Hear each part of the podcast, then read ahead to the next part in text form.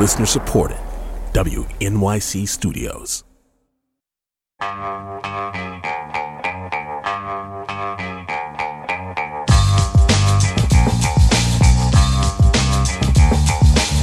It's the Brian Lehrer Show on WNYC. Good morning again, everyone. When we think of the AIDS epidemic, often the faces we picture are those of white gay men, right? Although we now know that anyone can have HIV, children, women, people of color, the virus was at first portrayed largely as a plague that affected white men who had multiple sexual partners who were also usually white men.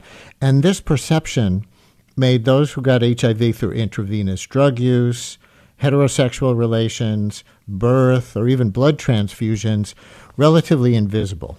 Visibility in this context is not just about media coverage or seeing yourself represented. When it comes to HIV and AIDS, being invisible rendered communities of people more susceptible to contracting the virus and unable to receive needed treatment invisible. Being invisible was effectively a death sentence. Today, the History Channel and WNYC Studios have launched the first episode of the latest season of the series Blindspot. It's called The Plague in the Shadows Stories from the Early Days of AIDS and the People Who Refused to Stay Out of Sight. Here's a preview. AIDS was not just a medical crisis. It was, and it remains, a social disease, one that exploits the inequities that already define so much of American life. We literally had to convince the federal government that there were women getting HIV. In this series, you will hear from extraordinary people priests and doctors and nurses and activists, people who were told to stay out of sight, to remain in the shadows of America's dawn, and who refused.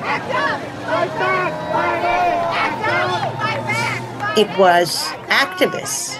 We changed the world. I mean, stigma was high. I mean, stigma was so high that people were almost abused. They're people. They're not drug users. They're not patients. They're not hemophiliacs. They're people. Yes, we are being victimized, but we are not victims. We're models of resistance. I remember one little boy said, if I didn't have HIV, I wouldn't have met you guys.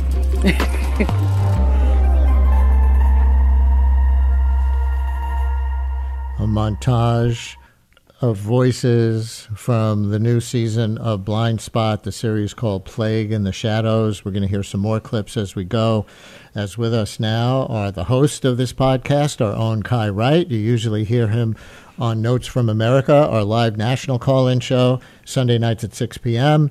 And he's here along with the lead reporter on the series, Lizzy Ratner from The Nation magazine. Hi, Kai. Hi, Lizzy. Hello. Hey, Brian. So, Kai, I- I'm sure a lot of people listening now consider AIDS, at least at a certain level of, of threat to life, to be a threat from the past. And we've already had another pandemic since then. So, why are releasing a series about AIDS from the 80s in 2024? Uh, well, I'd say two things are important, Brian. One is the simple fact that the AIDS epidemic is, in fact, not history. Our podcast is about that history, but we have to say from the beginning that while there has been lots and lots of progress on both prevention and treatment uh, of this uh, in this epidemic, in the course of my lifetime and even in recent years, we've seen um, meaningful drops in new infections and meaningful drops in death rates. While all of that is true, uh, there remain 40 million people living with HIV in the world today. Um, we know that um, universal access to treatment for those 40 million people is the secret to ending this epidemic, and we still don't have that. Um, and so, and and the reason we don't have that is because of the medical, not medical, but social inequities uh, that fueled the epidemic from its start uh, around race, around gender, around uh, poverty. So that's one thing: is that the epidemic is in fact a present tense thing. But the second thing, Brian, is that uh, you know. In reporting this podcast, part of what is really clear to me is, you know, we today live in such overwhelming times, whether we're talking about the climate, we're talking about democracy, we're talking about war. We are all, many of us, I certainly am, so overwhelmed and just want to pull our covers up over our head. and, you know, it just feels like we cannot engage with these things. And the history of this epidemic, particularly early on, is the history of individuals who were facing similarly overwhelming things and taught us ways to not put our heads under the covers to say, well, I'm going to lead with love. And through that love, I am going to figure out how, how to, in fact, change the world. Um, and they did so. And so, um, part of the reason of why now is there is so much to learn about how we engage the moment in which we live from the people who engaged the early years of this epidemic. So here's a clip from the first episode of the series featuring Valerie Jimenez, an HIV/AIDS activist. She lives with HIV herself, describing the toll the virus took on her community on the Lower East Side in the 1980s. People just started like disappearing. Like one day they were there and the next day they were gone. These 20 people that used to hang out in this building shooting up, they're all gone. You know, like Car Wash, Papo, Tirso, you know, you know, like all these people, they're all gone. Like, where did they go? So, Lizzy, since the series is called Blindspot, or this is the latest uh, series within the overarching series Blindspot, what would you say are the blind spots that people carried then with their understanding of HIV and AIDS? Yeah, well, I think to understand that, it helps to set the scene just a little bit more. As you said, it was the early to mid 1980s. Valerie was living in Alphabet City, which was this, or which had been this tight knit, working class Puerto Rican community, until in the 70s and 80s, the economy crashed, and in its place was this new economy, this heroin economy and uh, and this crisis in the neighborhood of heroin. And so what's va- what Valerie's describing is how people who used heroin in her neighborhood or had sex with people who used heroin began to get sick with this mysterious illness, which of course we now know is HIV. And what she goes on to say in the moments after that clip is that as many as 75 people died on her block alone. Mm. Now, I had been reporting the podcast for about six months when she told me this, and that number floored me because as much as I knew about HIV and AIDS at that point, I still had this blind spot to some degree, um, this misunderstanding of how profound the AIDS epidemic and HIV epidemic was in the South Bronx, Harlem, parts of Brooklyn, and other communities of color around the country. So what was the blind spot? Well, first, I think there was the blinding spot, which was this idea that HIV and AIDS was a gay man's disease. Now, to be really clear, that was not because there was this privilege attached to these men. This was because of rank homophobia at that time, like Ron DeSantis level homophobia hmm. or a lot worse, um, that just fixated on this idea that gay men were aberrant and were catching this deadly, awful, stigmatizing and stigmatized disease as, as a result. And so the idea that other people could get it, it just wasn't just wasn't on the table. But of course, other people were getting it. And who were these other people? Well, a lot of them were poor people, people of color. Some of them were drug users. And then, as, as frankly now, you know, a lot of people just didn't care. Society wasn't particularly disturbed that this large group of people was getting sick and dying, that 75 people on one block alone on the Lower East Side were disappearing. And there were the various means of transmission, which is why different groups of people uh, were getting it disproportionately, but multiple different groups of people, not just gay men or white gay men. So here's a clip representing some of the media coverage of HIV and AIDS one might have come across in those early days of the virus. The headline read Rare Cancer Seen in 41 Homosexuals. Outbreak occurs among men in New York and California. Eight died inside two years. And then the story began. Doctors in New York and California have diagnosed among homosexual men 41 cases of a rare and often rapidly fatal form of cancer. So, Kai, why were people so unaware or not talking about the broader risk HIV posed to all sorts of demographics originally? You know, it's a combination of things. It's what everything Lizzy just said in terms of you know the fact that a this really was. Um, you know the, the fact that gay men were the, the the first place that science that science saw it was a blinding fact for our society because of the level of homophobia that exists and because of the racism that exists that dismissed the other populations who were getting it.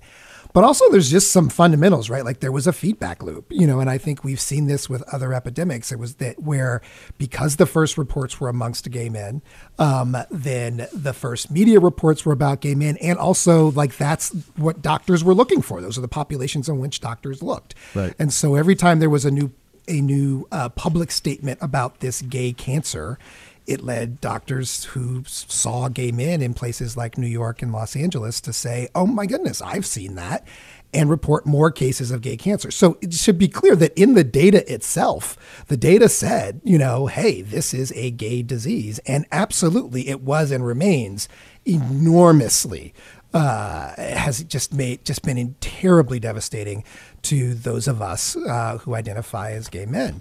Um, but it made it it fixated us on who was getting it rather than what was happening for mm. a really long time.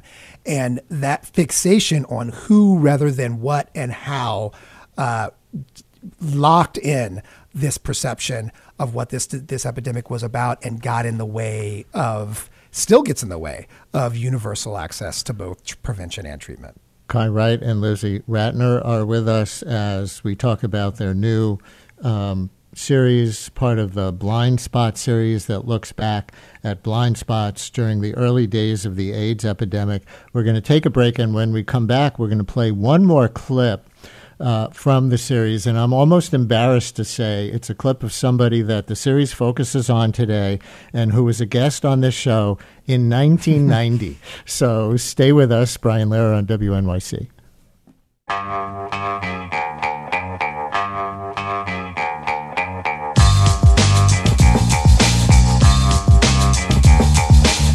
Brian Lehrer on WNYC as we continue with Kai Wright and Lizzy Ratner, respectively host and lead reporter for the new History Channel and WNYC Studios um, podcast. That's the latest season of Blindspot. It's called The Plague in the Shadows Stories from the Early Days of AIDS and the People Who Refused to Stay Out of Sight.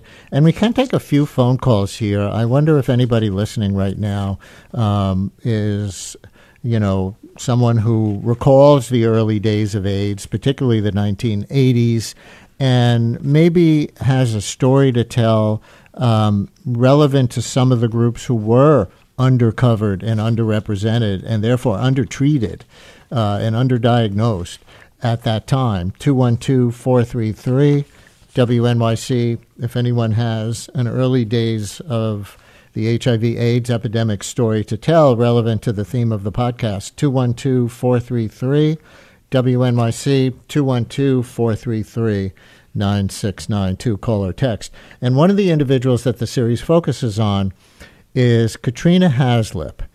And uh, Kai and Lizzy, I'll, I'll let you talk about her after this clip, but I can't even believe you dug this up because here's something she had to say. This is a 40 second clip about the Centers for Disease Control definition of AIDS in a roundtable interview on this show in 1990. I said no question when he said that you know the CDC definition is pathetic at best. Uh huh. Tell us why. Why? What's what's the difference between real life and their definition as you see well, it? I'm personally affected by that because I feel that you know they have this rigid criteria of what is AIDS, you know, or their definition of what is AIDS, and none of which incorporates um, symptoms or illnesses of women, you know, mm-hmm. such as gynecological problems. And most women that develop AIDS are dying from cervical cancers and, right. you know, mm-hmm. all these mm-hmm. other host of illnesses that are not yet on this, you know, mm-hmm. fine package list from CDC. So they list uh, Kaposi sarcoma and right. PCP and things like that, mm-hmm. but not things that are particular to right. women. Right. Yeah, we did so many segments on AIDS in the early days of the show. Brian, uh, you sound so young. I was going to say you sound just the same, but um, yeah, Lizzy's young. right. Totally. Um, so, who was Katrina Haslip, and why did you focus this new series partly on her? Lizzy, you want to talk about her? Yeah, um, proudly and gladly. Katrina was this incredibly charismatic, brilliant, and dedicated activist with this um, kind of stunning story.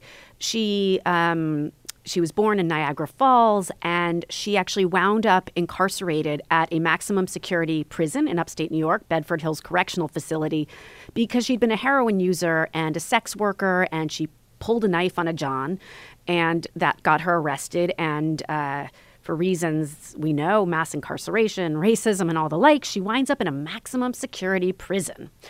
Um, and when she's there, it's the mid 1980s, and HIV is rampant in the prison. I mean, as much as like, I think 20% of women coming into the prison at that point were HIV positive. Women were disappearing. There was all this fear.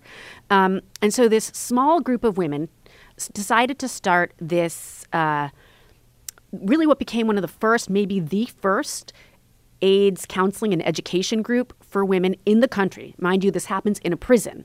And it's Katrina, it's this woman, Awilda Gonzalez, whom we interview.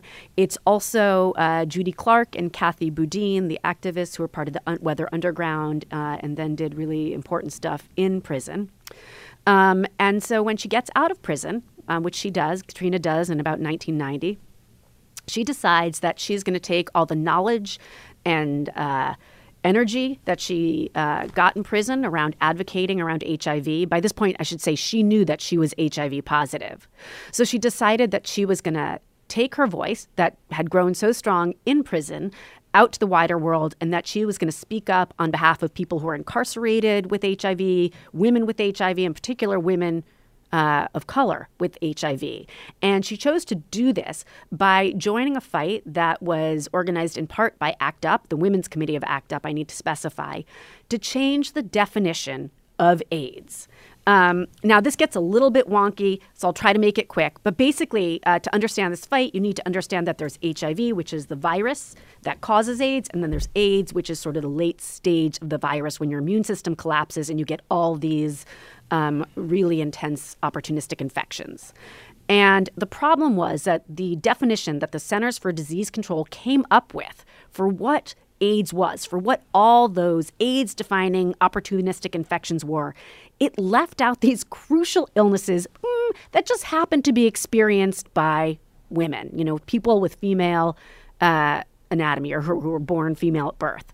Um, and so uh, gynecological problems, as Katrina mentions, you know, like uh, yeast infections, pelvic inflammatory disease, recurrent vaginitis, uh, cervical cancer, and also something, some particular types of tuberculosis and pneumonia that um, a lot of drug users were getting. And this meant a few things. It meant, first of all, that there were a lot of people who were getting AIDS, but didn't know it because their symptoms weren't you know, listed as AIDS. So they were just getting all these infections and they, they didn't know what was going on. Um, but beyond that, um, an AIDS diagnosis, basically back in the day and, and still now, will trigger um, a number of really crucial government benefits like disability benefits, housing benefits, um, sometimes Medicaid. And if you could not get an AIDS diagnosis, even if you had an HIV diagnosis, it meant that you were not eligible for things like disability Mm. housing vouchers, Medicaid. And so mm-hmm. you were literally, you know, there were people who were dying that were becoming homeless because they couldn't work because they were so sick and couldn't get benefits. They were dying. Um, you know, they were being denied benefits at the very moment they were dying. And so this was an absolutely crucial defining fight um, to change the I, definition of AIDS to include, to be inclusive, basically. I want to get at least one caller with a memory in here and we'll definitely tell people how they can listen to the whole series. Uh, episode one just launched today. Dana in Queens with a memory. Dana, you're on WNYC. Thank you for calling in. Well, I was a therapist for the first cohort of children uh, who were uh, orphaned by AIDS, and my second internship year at Postgraduate Center, I, I did encounter some of the, well, a few who are memorable to me and finding ways of helping them cope with the reality of what happened without shame and be able to help them consecrate their parents and and you know cherish them. Although the the diagnosis was very shameful for them. As a social worker did you run into some of the obstacles uh, for those folks who you were working with who you just described and who lizzy was talking about? A paucity of programs and understanding anything that would have been socially acceptable would have would have made them feel that they belong to the, the, the humanity of their cohort of their, their age group. It wasn't there. It was so terribly unique, and uh, I guess internalized as shameful. Um, that it was very good that they came to some therapy at the time, and it was family work and also community work. The school and the other, you know, access the sources they had access to, all of those would burst, bolster their feeling of being parented um, sports, for example. Uh, all that needed to be encouraged and given to them. Um, and the loss was irrevocable. Dana, thank you so much for sharing that memory. One more. Mary in Brooklyn, you're on WNYC. Hi, Mary. Hello, Brian. Um, I was a medical intern in, at Bellevue in 1986 and had been a medical student um, from 84 to 86. And most of the patients that I treated at Bellevue at that time were not gay men, though I did treat gay men. But my first patient as an intern was a young woman from the Lower East Side, an IV drug abuser, who um, was desperately ill and subsequently died. Another patient that I remember really well was from Rikers, who's on the prison service that they have at Bellevue.